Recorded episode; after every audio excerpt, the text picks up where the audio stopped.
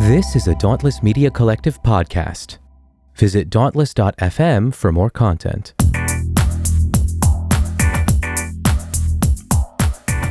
I regret to inform you, you're on Chapel Probation, a podcast that takes a critical look at evangelical colleges and universities.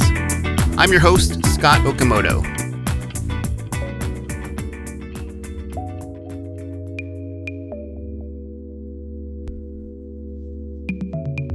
Greetings, reprobates. Now, I'm speaking to you as a cishet man. Go ahead and boo. We deserve it. Most of the world's problems are because of us. But of the cishet men on this planet, it's the religious ones doing most of the damage. And here in the US, it's Christian cishet men. Yeah, fuck those guys. Well, most of them. N- not all. I met today's guest, Ashley Dunston, on Instagram. She sent me a message, I think, about this podcast, and uh, we started chatting. As I got to know her, it became clear that she was a woman exploring her identity in every way post Christianity. now, Ashley is that woman Christian men are told to avoid, which is a high compliment, I think. She sometimes posts sensual pictures and proclaims her feminism and criticisms of the church intelligently and loudly. She's so cool. I don't think she even knows how cool she is. In a few conversations, she told me about her abusive father and her time at Vanguard University, and it all made sense. She's claiming her identities as a woman with full agency over how she presents herself and how she lives her life. Even still, I was devastated to hear how she came to this. Everything Ashley's father put her through, as horrible as it was, is within the parameters of evangelical fatherhood. They get they give awards out for this shit. Ask ask the Dobson crowd. Some extreme details for sure, but really her father just took the pseudo biblical principles of evangelical parenthood, whatever the fuck that is, to their absurd conclusions. And they were absurd. They were really fucked up. But Ashley is here to tell her story. And let me tell you, she's winning. Yeah, uh, my name is Ashley Dunston, and I went to Vanguard University of Southern California, which is in Costa Mesa, California, Orange County area. Um, and I was there from 2009 to 2012, and I was an English major. Yay! You know, there's a lot of English majors I'm interviewing. I think there's probably a reason. yep. Uh, was was there an emphasis in uh, composition or, or writing or literature? Uh, creative writing was my Nice. See? emphasis. Yeah. Yeah. So, yeah. To me, that's always the writing concentration. To me, is the most useful, utilitarian. It's like a skill, right? Yeah. Like like plumbing or something. Like this- people can't write, so they, they need people like us to Yes. to, to write. Exactly. Like, I don't know how to fix my pipes, so I hire a plumber, and then Yeah. someone can hire us to do to write for them. Sweet. So what? Um, and you can go back, but what was eighteen-year-old Ashley Dunston like? So, so it's interesting because I actually transferred into Vanguard when I would have been like a sophomore. So, like my freshman quote unquote year of Vanguard, or I mean, of not of Vanguard, but of college, I wasn't at Vanguard. I was just at junior college at home. Um, and I grew up in Colorado Springs, um, which, you know, very similar to Orange County is a very conservative Christiany area. Um, but up until that point, when I had transferred to Vanguard, I was, um, you know, just very into church and youth group.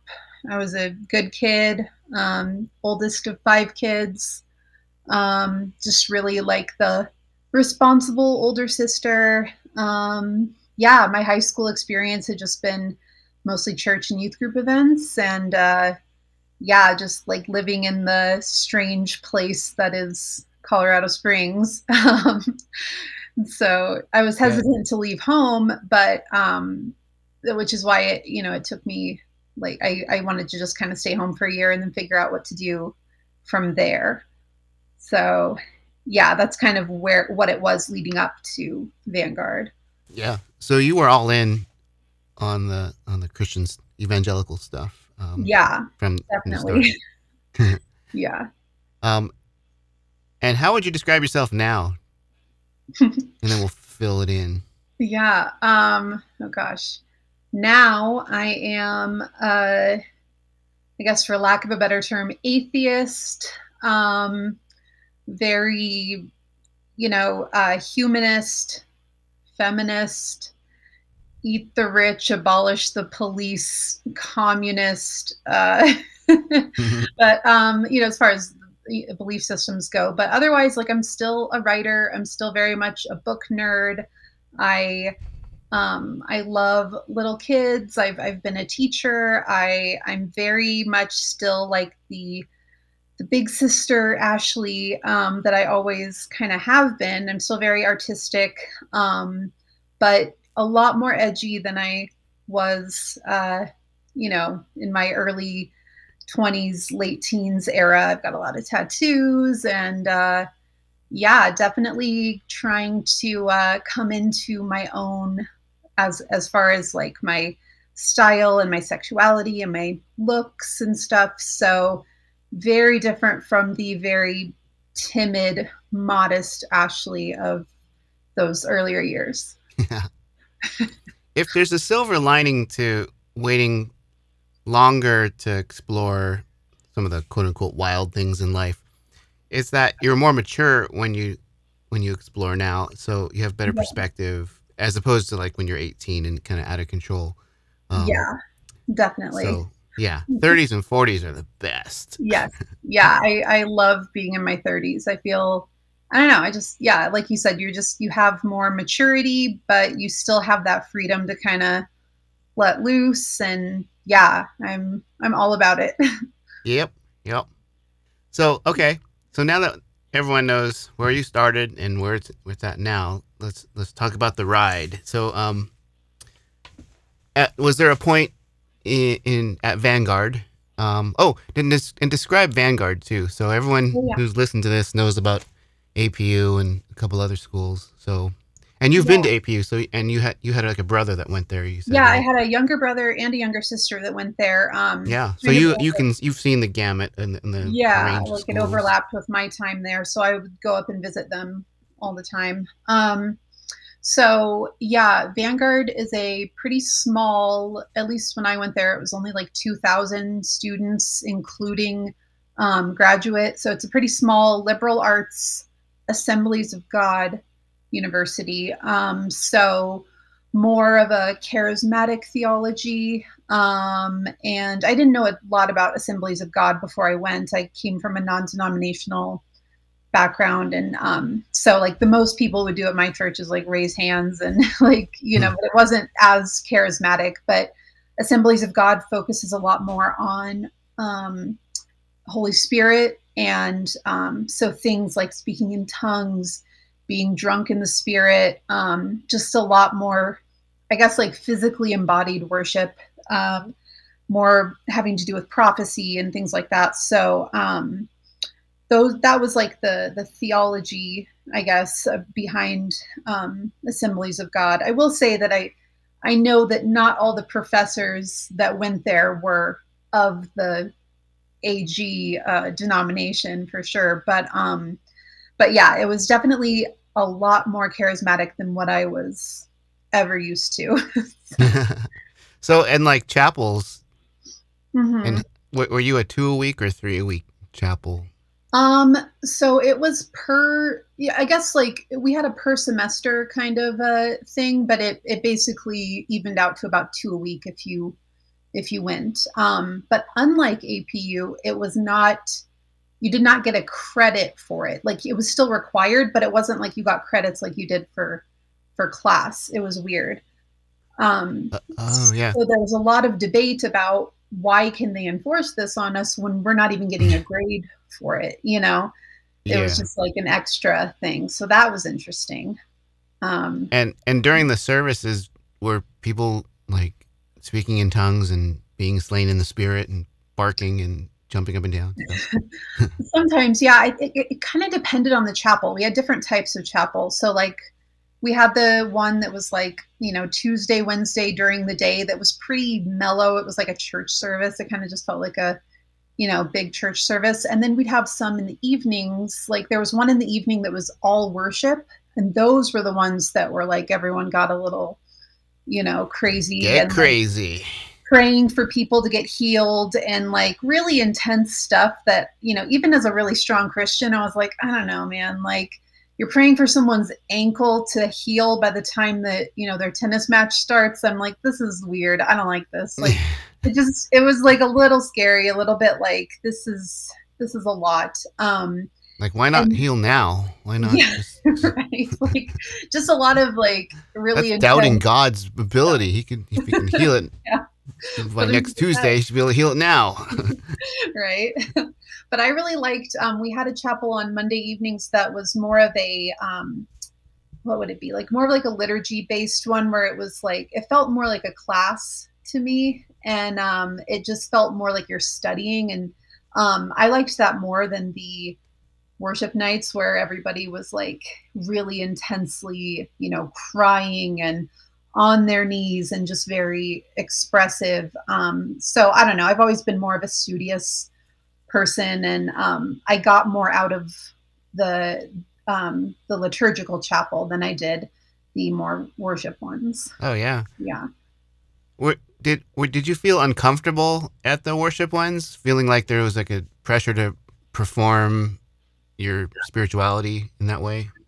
Yeah, kind of. And I I think also like it just it put me in a place where I just felt very emotionally drained afterwards because when you're worshiping, you know, when I really break it down, you are like telling yourself I'm so terrible and I'm o- the only good thing about me is that I have Jesus. And so, you know, it's like giving all the glory to Jesus and like self deprecating at the same time. So I it was just I felt really drained afterwards and um you know kind of just continuing to tell myself that I'm a bad person even though I Uh-huh. wasn't but you know like that it's that same mentality.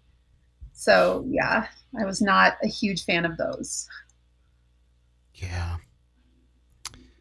So uh, was there a point where you realized, man, this I don't I don't buy this like or were, were there stages along the way where you started to deconstruct?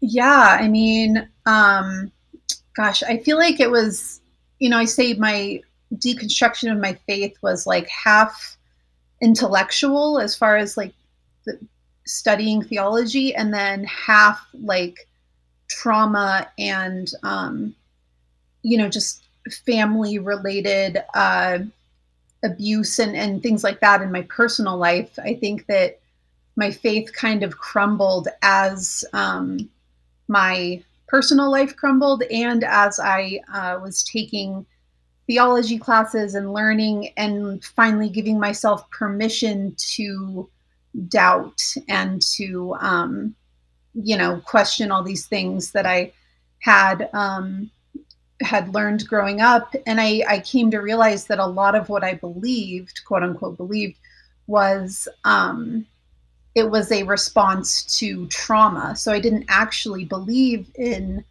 God and in the divinity of Jesus and in all of these things. It was just my way of trying to cope with um, the life that I had come from.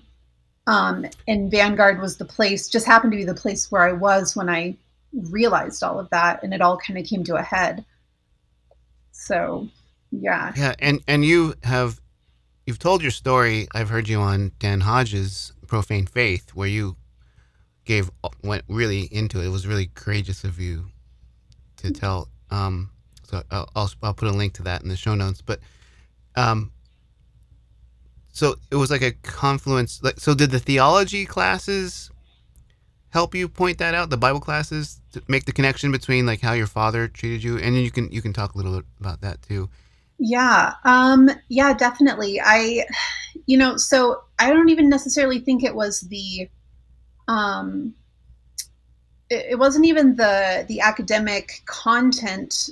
Um, I mean, obviously that was a big part of it, but like I couldn't tell you anymore, like you know all the different things I learned about church history and church heritage and, Sure. and Yeah. you know Old Testament and Luke and Acts. Like, I mean, I got A's in all of those classes, but I, I it's been so long since I've cracked open a Bible. I would not consider myself a biblical scholar at all, but I will say I remember the professors I had and the impact that they had on me. And um, it just so happened that you know, for the most part, I had a lot of really progressive professors who they didn't tell us what to believe, but they opened the doors for us to really question things. You know, just the most basic things like, you know, is is mission work really um, the most important thing? You know, because what happens when you go somewhere where somebody has seven wives and then they become a Christian, and what happens to their family? You know, like what what happens to like Christianity is not a one size fits all thing, and um, learning about colonization and learning about um, just really like how political and sexist and everything this this compilation of texts that we call God's word actually is that it's not um, you know it's not what it was cracked up to be. And that blew my mind that at a christian college there was so much room for doubt and so much room for questioning. And i i honestly think i just got lucky with these professors who um, encouraged us to just like think outside the box and uh, really Even at a place like. Vanguard. Yeah, like I, That's- I, there were definitely a lot of conservative professors, but Sure. and I had them, but um, the ones that made an impact on me were the ones that were like, you know, this is worth questioning, and uh, you know, I brought up even like the the story of um, when Joseph is accused of of raping uh, what is his name Potiphar's wife, and I was like, it's Mhm. so interesting that the Bible has a false rape accusation story in there. I was like, that's really interesting, and I wanted to dive into that because I was really getting into like feminism and feminist critique at that time, and um, and so I don't know. It was just it was nice to be able to point out the things in the Bible that um, were problematic for me because growing up that was just never allowed. And um, Right. you know I, I come from a family that is very traditionally um, you know patriarchal and um, you know my dad is a very controlling narcissist. And so i was raised very much believing that as a woman the best thing you can be is you know an attractive trophy wife and mother one day you know and that's um and so having to grow up with that mentality um i just you know i didn't really start to question it. And and i wasn't allowed to question it growing up um because my dad was such a, an abusive awful person if i did.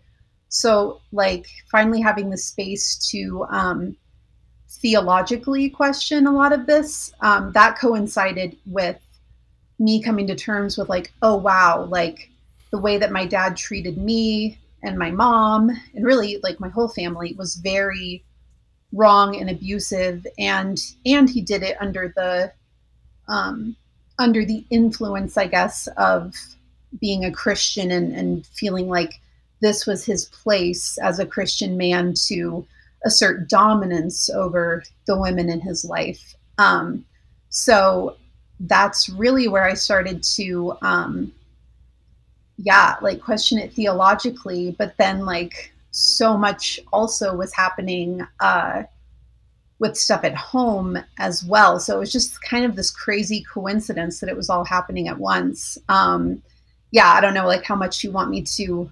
Uh, like I feel like there's just like so many things that kind of like came Yeah. together. Um, I mean, whatever you're comfortable with, because I know it's it's a lot. Um, it's amazing that it's this perfect confluence of the right professors, and it's always the Bible professors that do this, that sort of poke holes in the inerrancy and in, and in the, I don't know, just how perfect the Bible is, and you and you say, well, there's a lot of ways to look at these things. um, while you're going through this sort of realization of the abuse of your father. Um, Mhm. yeah, if if if enough people listen to this podcast, I think all the Christian schools are going to shut down their theology departments because I know, right? Yeah. it- and I think, you know, a lot of these professors too, I mean, not all of them, but a lot of them were were men and I feel like, you know, so many of them really like took me under their wing and so I, you know, naturally probably from trauma gravitated toward men, middle-aged men who um, you know, could be mentors for me because I didn't have that from uh, my father. And so one of my Hmm. uh, English professors. His name's Warren, and um, we just we really clicked. I was his TA for a creative writing class. He's the one that got me into playwriting. Um, you know, made me realize I'm a playwright. Um, but yeah, just like a huge influence and mentor in um, in my life, and just uh, you know somebody who like not just cared about me academically, but just on a personal level. Like that was that was huge, and I don't know. I know that not everyone had that experience at Christian colleges or at Vanguard where they felt um, like they could confide in in a professor, but like I definitely uh, got lucky with with him, um, and and you know we still keep in touch and everything. So and I you know obviously I know from your show that students still keep in touch with you and they they felt comfortable in your class like questioning things or being themselves. And uh, and I think that's what you know I I guess I still I look at Vanguard fondly for those reasons um, that I made really good relationships with my professors. But um, you know just like looking back it was just such a crazy time of you know coming into who like who I am figuring myself out you know those are some crazy years of your life. And then you just add on the the complexity of going to a christian college which is a trip in and of itself. So it's uh i don't know not many people make it out unscathed for sure. But yeah, yeah, in a lot of ways, yeah. yeah yeah exactly We live in an era of unprecedented access to information, news, and media. But what happens when all that information leads you to suddenly realize you spent the majority of your childhood in a cult? Well, we can tell you.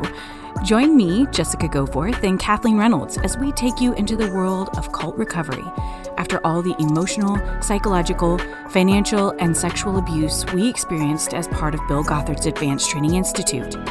On our podcast called Leaving the Village, we talk candidly about our journey out and interview other survivors whose experiences will boggle your mind as scandals continue to rock the twisted world of IBLP. Subscribe to Leaving the Village today so you don't miss a single episode.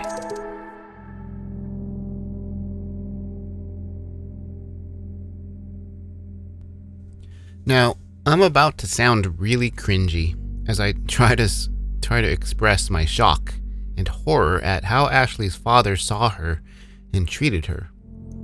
I really couldn't find the words to express what I felt when I saw pictures of Ashley as a high schooler in comparison with her story of getting um, the operation that her father made her get. The idea of her father, of a father, any father, looking at his daughter and being ashamed of how she looks and how it impacts his image.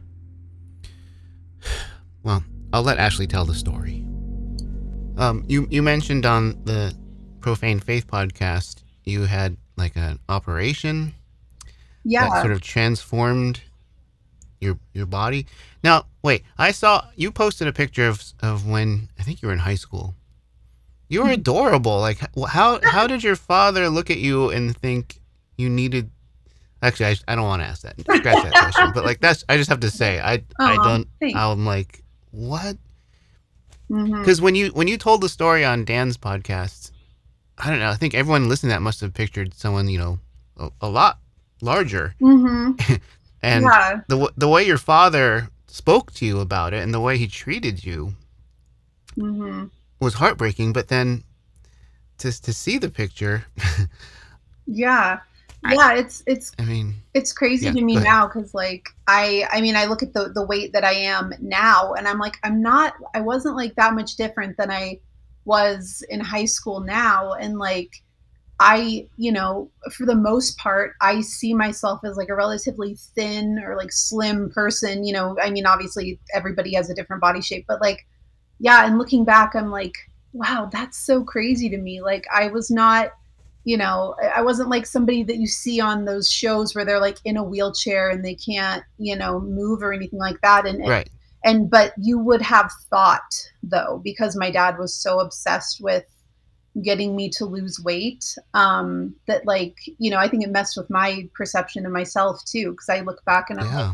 I wasn't even like that. Yeah, and and people who see pictures of me in my teen years, they were like, "How were you a candidate for gastric bypass surgery?" Like I've had Yeah. that's usually the question I get most, and like the short answer is I really wasn't. Um, we just found a doctor that was willing to do it, um, which is like you know really sketchy and weird and like you know a lot of it is like if you have if you have money um, like my dad does and you can pay everything up front um, you know because insurance insurance wouldn't cover it. I wasn't because they're like you're not large enough to get gastric bypass Yeah. surgery. And so um, you know my dad was fine forking over several thousand dollars. Um, so i had gastric bypass surgery when i was 20 so this was right before i went to vanguard. Um, and so that was kind of my dad's like ultimatum because I I wanted to go to a Christian university and my brother was at Azusa Pacific and I was like, hey, this looks cool. Like, you know, I'd like to go to a Christian university. Um, and my dad thought that that was a good idea, but his caveat was like, I just think like you're not in you're not in good enough shape to live in a place like California. I want you to fit in and I want you to find essentially like find a husband out there and I don't think you're going to unless you're much thinner. And so by this point I had been pretty brainwashed to just kind of like believe what he had said. Um I had no health issues. I didn't have I wasn't pre-diabetic. I didn't have any any issues at all. Um, my primary care doctor did not sign off on the okay for me to get gastric bypass because he just didn't think that I needed it. Um, and so I ended up having to go to like a different doctor that would sign off. It was so, the whole process was so fucking annoying. And like, I had to get a psych evaluation to make sure that I was um, like, you know, mentally prepared to get gastric bypass surgery. And even the, the psych, uh, the psychologist was like, are you sure you want to do this? And like, you know, they, they, he signed off, but he was like, you're so young. And like, he's like, Yeah. I think you're fine. And um, the whole thing leading up to it, it was just me being like, you know, at this point, I would do anything to like get my dad off my back about my weight, you know? Yeah. And Yeah, so right. I was like, oh, this will solve everything. And then I'm going to go to Vanguard and then I'm going to have this great life in in California and it's going to be fine. And like and for a while that was true, you know, like Right. I got the surgery um I was, you know, for the most part fine afterwards like for being a, a young person, I bounced back pretty quickly, but like you know, eating made me so sick, so I just didn't do it very often and so obviously I Mhm. lost weight and um I was at Vanguard losing like I don't know, I can't remember. I think it, I think it was like 10 pounds a month, give or take. But by the time it had been a year, I had lost like 100 pounds um, from like, I got the surgery April 2009. And then by April 2010, I had lost like 100 pounds at that point. Um, and so, like, that was a lot, you know, Yeah. losing a In lot a of short weight amount of time. yeah and um you know going through clothes like crazy and um just all the side effects that that go with that um and but you know i really thought like this is great this is like the life i'm supposed to have and and for the first time like it really felt like my dad was like proud of me and was um not criticizing me which was like huge we didn't up until that point we had never had a relationship that didn't revolve around him criticizing my my weight in some way and like obsessing over it and um and so there was a short time where I was like, this is great. This is the life I'm supposed to be living. And I, I liked living in California. I we went to Disneyland all the time, my friends and I. I mean, we um, we were right by the beach, so I really was like living in this space where I was like, this is what God wanted for me all along, and like this was God's plan. You know, my dad said that a lot about the surgery that like that that was God's plan. Um, that you know that he that he found that surgery doing a YouTube search one day, and uh, and that was uh, so dumb. Um, but Lord works in mysterious ways. Yeah, yeah, but that's like he really he kept calling it divine intervention, and I was like, no, it's literally just narcissistic control intervention. And um, patriarchal and yeah, yeah, it was so misogynistic. Yeah, and and so I mean, naively, I thought like, oh, everything's going to be fine now because I'm thin and I'm pretty and everything's like, everything's great. I'm at college and I'm to, you know, do what I want to do with my life and, and be a writer and, uh, you know, I don't know, marry a youth pastor or a worship leader. Oh my gosh, I'm glad that didn't happen. But, um, but of course, um, you know, my dad being a narcissist, they don't they don't work that way. They're always going to find something that they right. Want to control. So now that my dad couldn't control my weight, um, my second semester at Vanguard, I started dating a guy, and uh, my dad didn't like that I was dating him because he was um, a musician and he had a lot of tattoos.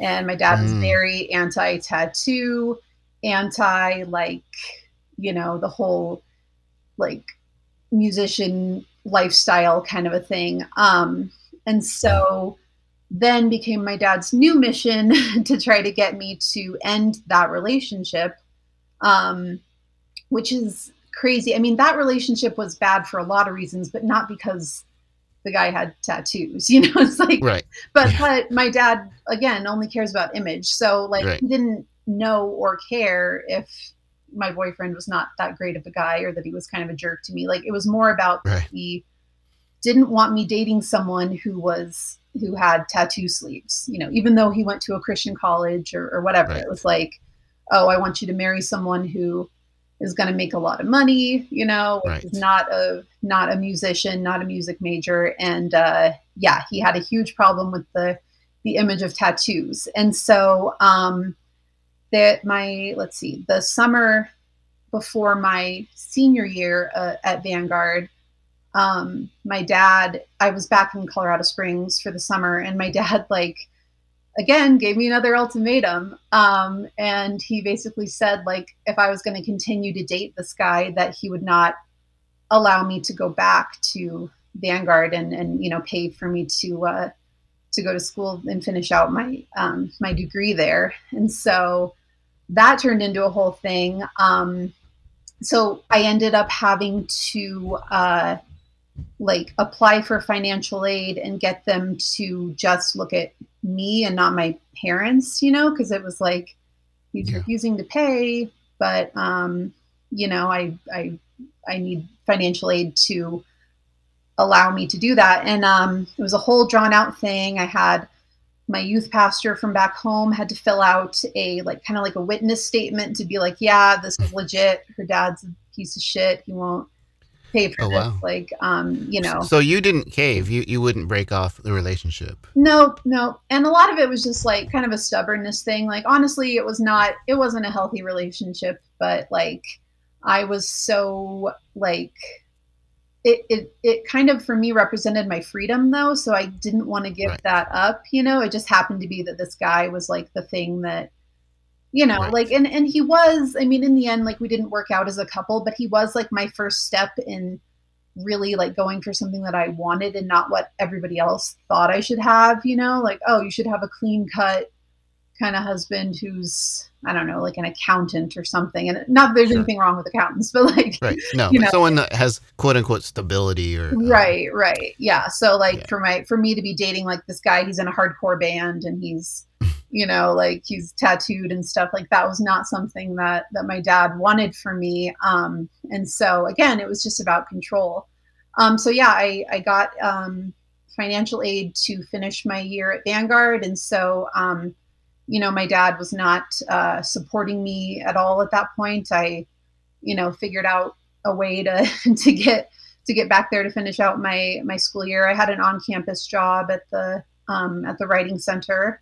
And, uh, and so, that was like how I had extra money. But other than that, like I was pretty much estranged from my dad at that point. So I wasn't talking to him at all. And then my last year at Vanguard was just crazy because um, I was doing so many things at Vanguard. I was a TA, creative writing, uh, a T, uh, creative writing TA. I was editor in chief of our um, literary uh, magazine at Vanguard, the English department magazine, and uh, gosh, I was just doing a lot of things for the school. I was very busy, um, and it was my senior year, so getting ready to graduate and stuff.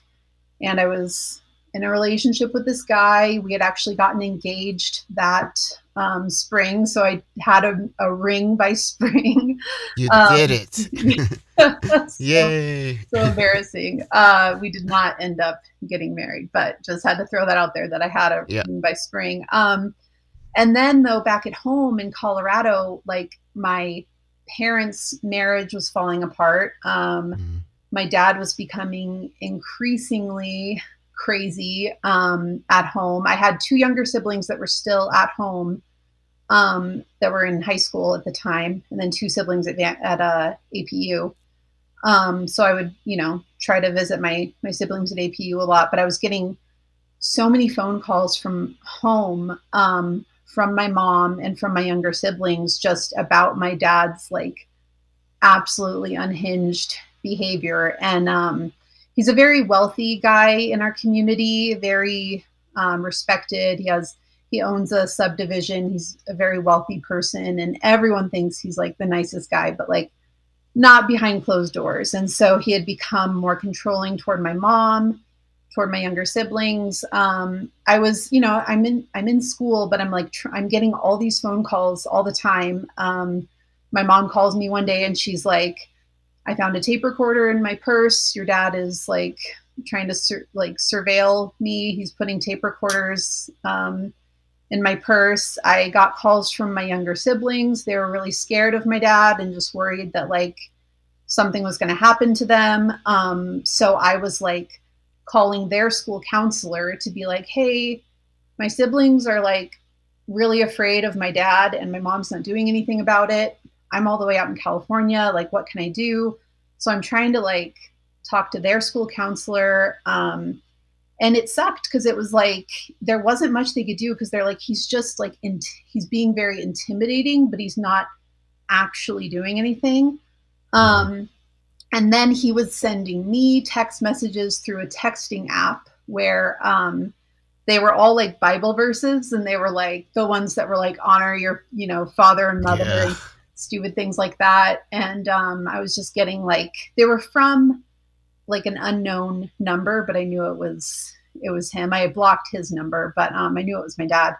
So i was getting like intimidating text messages from him um, to the point where i had to talk to campus safety. And um, my english professor warren he actually like walked me over to campus safety and was like let's see if there's anything they can do. He's like she's being harassed by her dad back at home like you know just want to he's like let's put this on their on their radar. Because he's like you never know. So i really Yeah. appreciated that um but yeah i was just like like there was just a lot going on where i'm trying to enjoy my last year at vanguard and kind of like figure out you know what i want to do next but like there was just a lot of shit going on um at home uh at one point my dad uh called or emailed i can't remember but he got in touch with the um the university and told them that i was suicidal and he called in like an anonymous tip or something saying i was suicidal um, I, I mean, I, I figured out it was him because it just, you know, it was obvious because he said something. They were like, the RA checked on me and was like, "So we got a report that you are suicidal," and we're, and I was like, "What? Like, I'm okay." and uh and they were like yeah we we wanted to check in on you but also the person who left the tip also said that they think you should be expelled they didn't say like go check on her and make sure that she's okay they were like um i think she needs to be expelled so my dad was trying to get me out of vanguard without um Wow. without actually uh you know because he couldn't financially so he was trying to find other Right. ways to do it so Oh um, God. he was on on the radar for the RAs for you know he was just trying to exert control from a different state. Um, so it was it was crazy. I mean, I ended up um, my parents ended up divorcing um, pretty close to when I was about to graduate, so that was good. But um, yeah, I ended up graduating May of 2012. Um, my dad did not come out to my graduation; just my mom and siblings did. But um, I was just like, fuck, like this is so like it it was something where after all of that happened, all that stuff with my dad and everything, I was like, wow, like I realized that I did everything right. I I was the good Christian girl I was supposed to be in every way. And like all this terrible shit still happened. And I was like, there's no way that there can be a God who is like, you know, who shows favor to his most faithful followers because that's all I was. And my life was like nothing but unstable, you know, like my Yeah. faith was always so strong, but like I was like, there's no way. Like, if God is an interventionist kind of God, like, I didn't feel any of that. If anything, like the humans in my life were the ones who like intervened, and I had a whole new appreciation for people and um, community than I did for any kind of deity. Um, and so, yeah, I just I couldn't reconcile it after a while. I was like, this is not this is not what I signed up for. This is not the kind of thing that I want to believe in. I was like, once I figured out who I was, I was like, I don't, I don't need God. You know, like I Yeah. think Well, that- look, look where, look what it got you. yeah like point. I, I came i i was you know so on fire for god because i wanted a father figure who wasn't terrible so i mean i don't know if i would have had a different relationship with religion if i'd had a loving father i don't know but like that's just how it played out for me and it just happened to be while i was at vanguard um so i don't know like i i mean there were a lot of things about the school that i don't don't agree with now and that you know i take issue with now but like it really was the place where i was able to be like oh like this is Mm. where i need to like i was kind of at a crossroads where i'm like i need to decide if i'm going to live my life for this god and make my dad happy or live my life for me and i just couldn't um you know i just couldn't reconcile it anymore Take three. Hey, Dad, Yes, dear daughter? why haven't you taken me to a purity ball? All my friends have gone. They've got dresses, and their dads gave them a ring. Why haven't we gone? I signed the pledge to never have sex until you give me to my husband. I only court boys. I never date. I'm wearing the chastity belt we picked out together. I mean, I'm starting to think you aren't fully committed to this purity thing. I am committed to it. I just. Like, Well, what? Do you think it's like perversely patriarchal? no, that's not it. You find it like ridiculously creepy to attend a ball with your daughter where you go through a ceremony to pledge me to commit my virginity? No, that's all good. Then what is it? You're too fat, okay? There. I said it. I can't be seen with you looking like this. I'm a size 4! Well, you used to be a size 2. Well, when I was 12, I'm 17 now, and I have titties. Yeah, but, like, they could be bigger. I mean, what kind of man are you going to attract with, like, those? I'm a C cup. I don't know. Have you seen Mark Driscoll's daughter? Now that's a daughter I would take to a purity ball. But I'm your daughter. Yeah, well, I have my doubts. You see, your mom and I went through a tough time back. Well, okay, I'll tell you what, kiddo. Let's get a paternity test to make sure you're my daughter, and we'll go from there. Deal? Okay, Dad. Deal. Love you, Dad. Y- yeah. We'll see.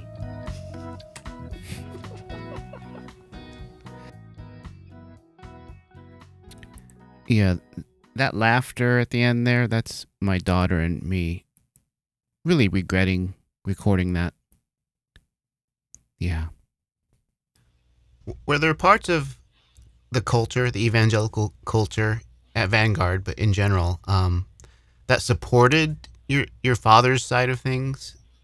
Yeah, I mean, Yeah. I I went to um, they had counseling services at Vanguard for li- for free because we have a we I say it like I'm still there. They had a uh, a grad psych department, so the grad students in the psych department were would do therapy.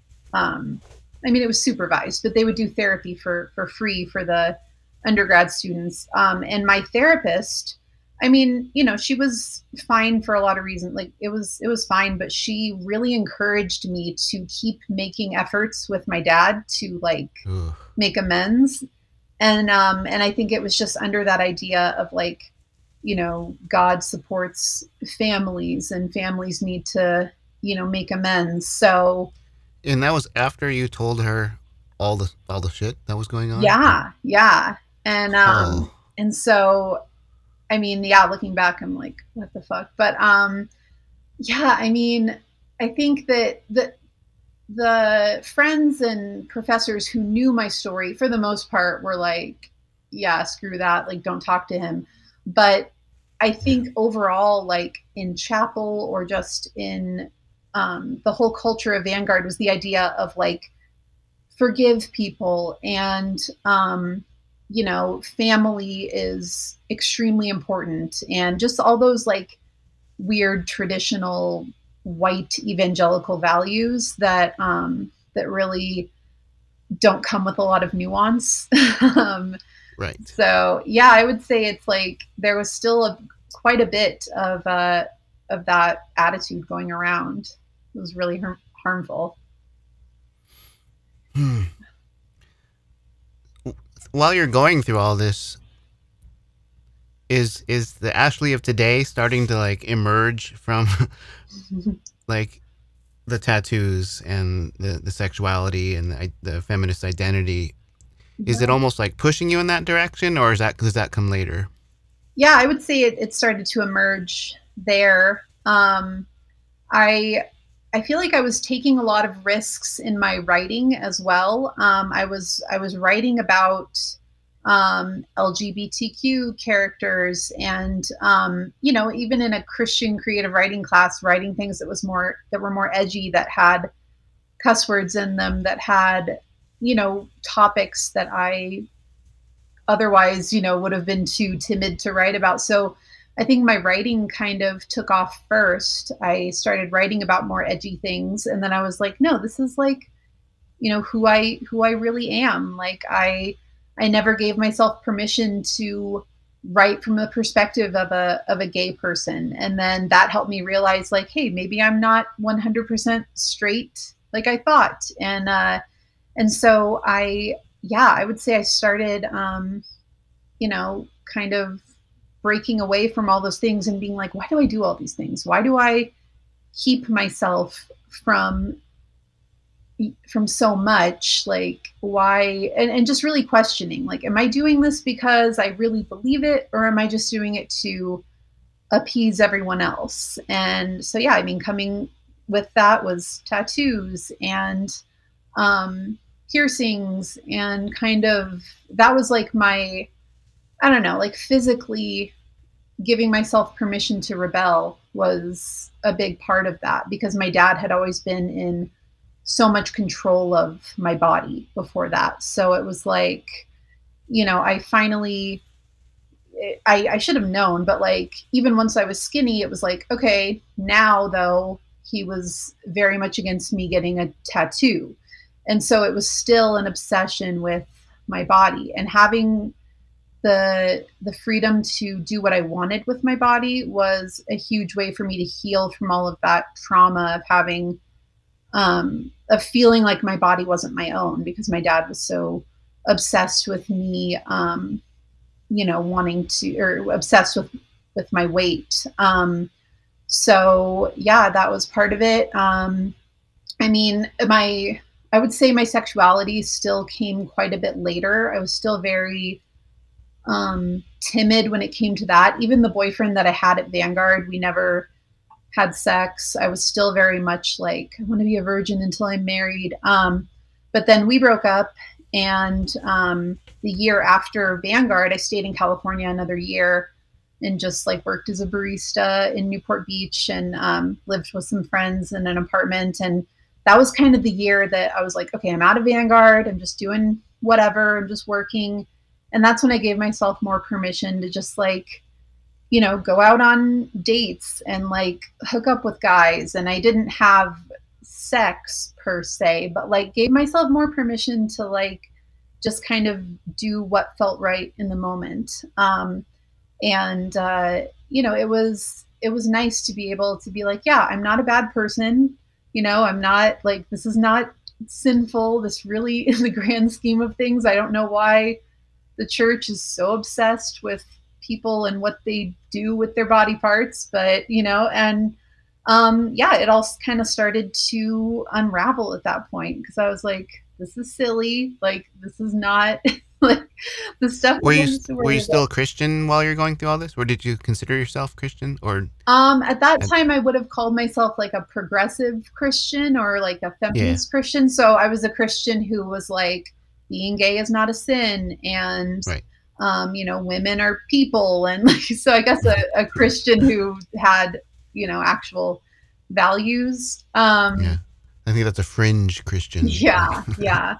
and I guess like the the belief part, I don't know, that unraveled as I studied evolution a little bit more and did that more independently, I guess, because there wasn't a lot at Vanguard that I didn't take like biology or anything because I was an English major. and so, um, mm-hmm.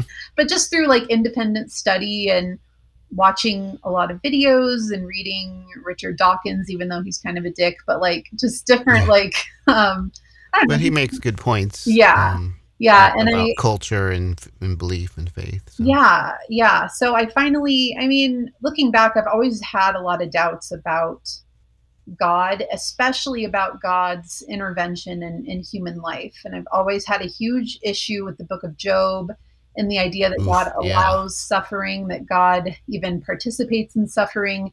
And yeah, caused. Never, yeah, yeah, that never sat right with me. And um, you know, it it took me it took me a while to finally like call myself an atheist or to be like, no, this just isn't you know, like I wanted it to be true, but that doesn't mean that it is, you know, and I yeah. Um, a lot of me believing in God was me just wanting a, a man to love me in a fatherly way.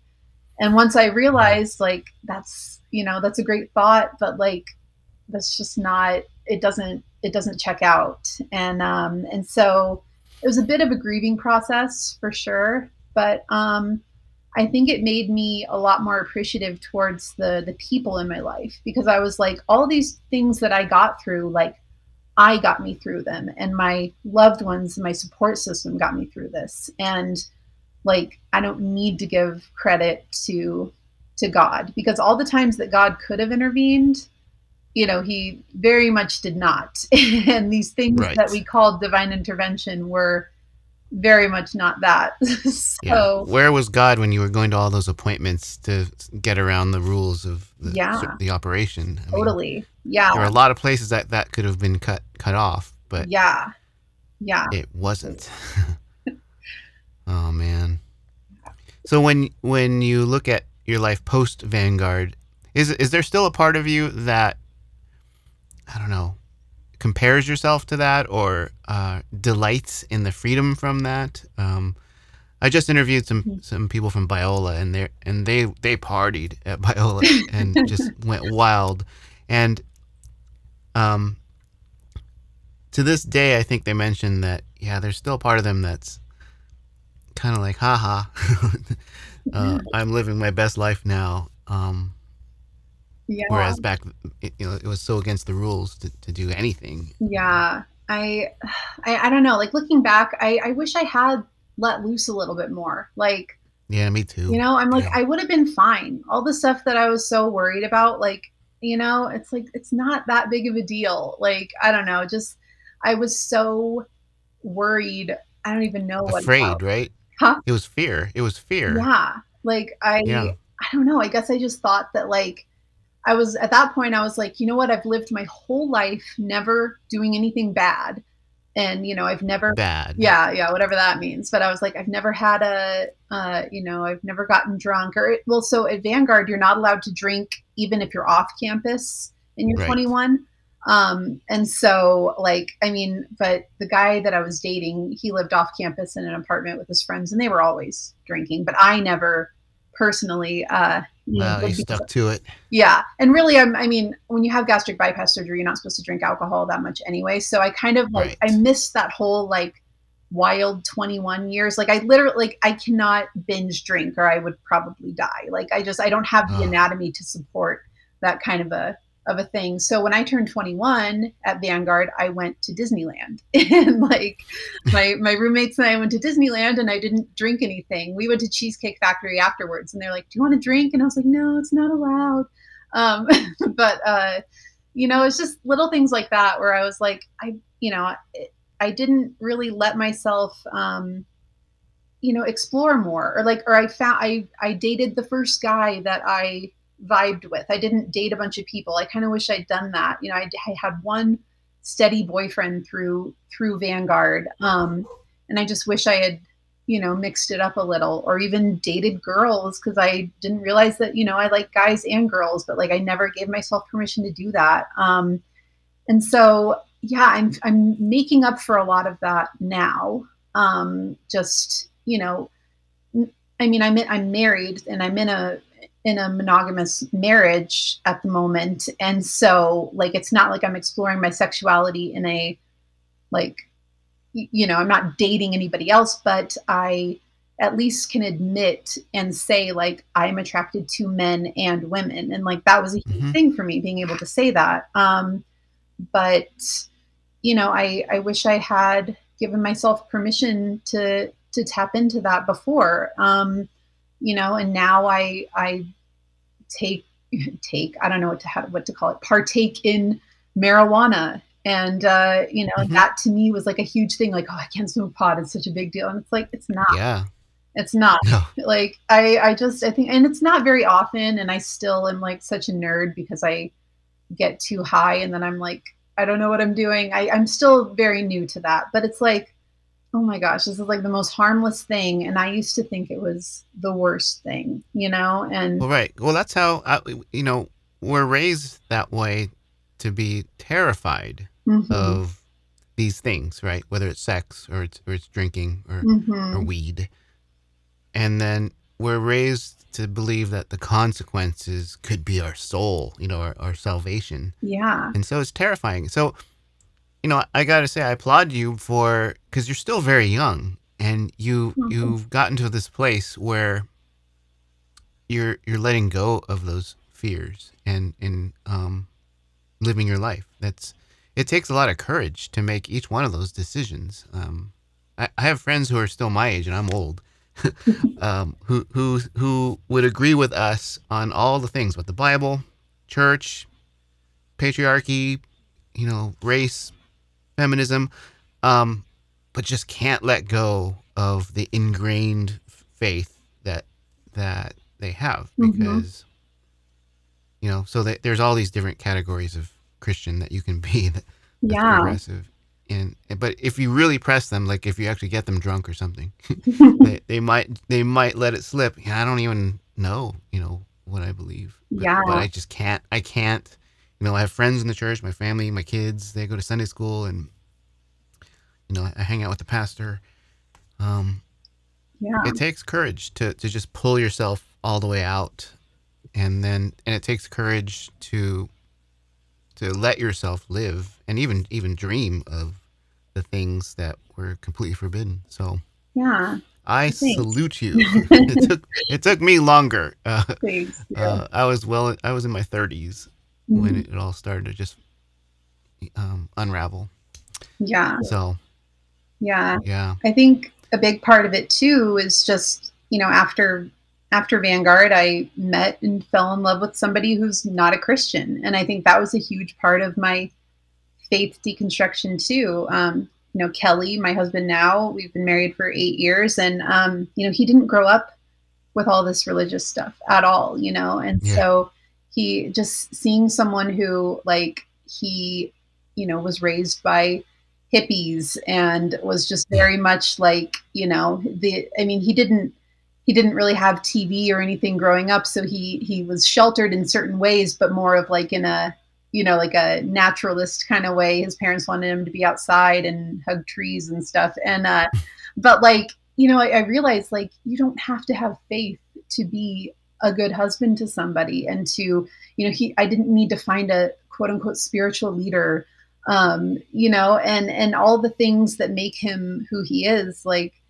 he doesn't it's like he doesn't need to be a christian like he's you know perfect as he is Right. and that was a huge part of realizing like you know it is not like christianity does not have a monopoly on being a great person and having a great life. And um and that was like so huge for me to realize i can be unequally yoked um and and you know just naturally. I mean i was kind of a christian-ish when we got married and i he was the first person i ever had sex with. He was fine with waiting until we got married which is awesome i mean i kind of wish we had i wish we had just done it when we wanted to but you know i was still Yeah. really attached to purity culture and so yeah. i It's hard to let go of. But that Yeah. speaks well of him that he was willing to honor your your your values. yeah i guess i i guess i was worth it but um but yeah i think i mean that's really what it came down to is i you know like god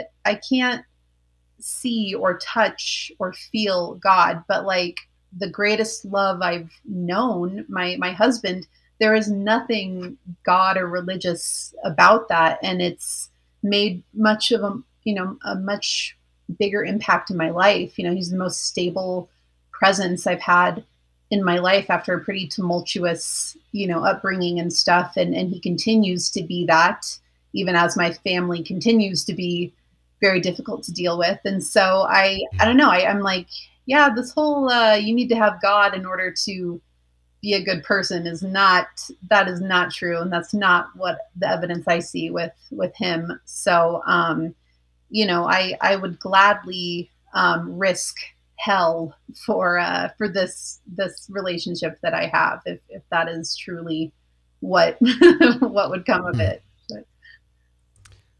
Yeah. That's the message that Christians do not want to get out. Yeah, Because most of what the hold that they have on people is based on the idea that, you know, you, you need church and God and Jesus to not just go apeshit crazy and start murdering people and um, Yeah. raping and pillaging and um, stealing. So, yeah, no, we, we, we have found we have found the secret. right. that- that- like the book that I just turned in is it's all about the life that I have today is so much more rich and vibrant and loving and, and caring than it ever was. And and I had a good life before. It was it wasn't bad. hmm Um but like you, uh, uh, so many things. Huh. Yeah, I, and could, I don't know if I would do do all the things if I went back, but I know I wouldn't be afraid of them hmm and live a life dictated by fear in, instead of just living a life of curiosity and, and yeah, exploration. And uh, so, yeah. definitely. Um, the last thing I usually have people say is, uh, "I want to go to Vanguard." What what would you what would you tell that person? Gosh, What's it like?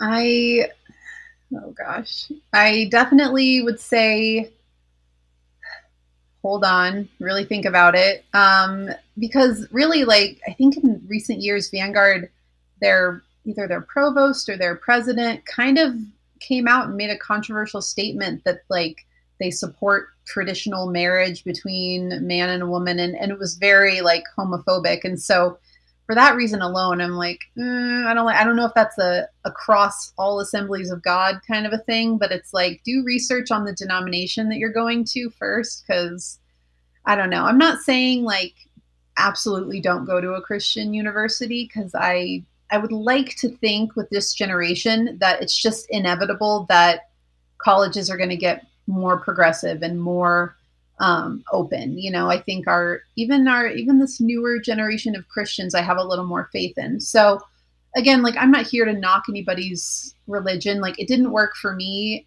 but I'm also not out on a tirade to like completely eradicate Christianity. I would say I I would speak out against anything that is a dehumanizing or hateful denomination. So um, you know, I would say there are probably more progressive colleges that you could go to or if you're looking for a small liberal arts college there are other options besides vanguard. Also it's like balls expensive and yeah. you know like I, I i don't know. It's like just i would say do your research and um, you know it's a i mean it's a beautiful location but there's also like orange coast college around there. There's different you know like there are places where you can get the same education and you're not going to have any of the trauma and uh, you know. Patriarchy. Yeah. Purity culture. Yeah exactly. So i don't know. I would say like be careful. Be careful. Yeah. I usually have some thoughts to conclude but really my mind is blown. It's not even because i'm a father as a human being I, I see the way evangelicals treat their own children, and to me, it's criminal. Thanks to things like Focus on the Family and Mark Driscoll pastor types, fathers and husbands are encouraged to be fascist assholes, charged with manipulating and abusing their families in the name of GOP Jesus. Fuck that shit. I see Ashley as a smart, caring human who deserves so much better than her father. And I'm so glad she found a life partner who values her and supports her so well. That's the winning I mentioned at the beginning. Ashley, despite all the abuse and evangelical bullshit telling her to forgive the abuse, is living her life.